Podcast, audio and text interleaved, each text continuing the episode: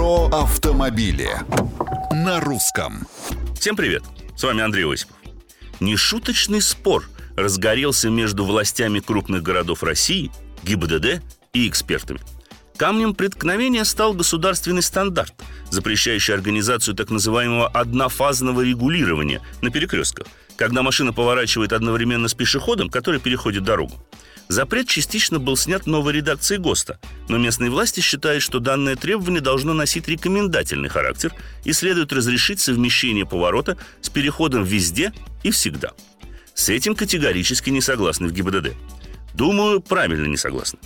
Да, совмещение поворота направо с предоставлением преимущества пешеходам возможно. Их будет видно, так что маневр относительно безопасен.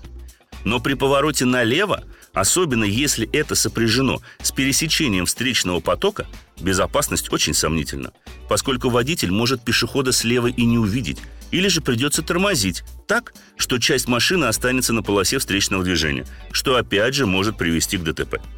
Иными словами, как частенько это бывает, вместо отмены ГОСТа целиком стоит, на мой взгляд, подходить к организации проезда перекрестков точечно – учитывая конкретные условия и, конечно же, количество машин и пешеходов. А что думаете вы?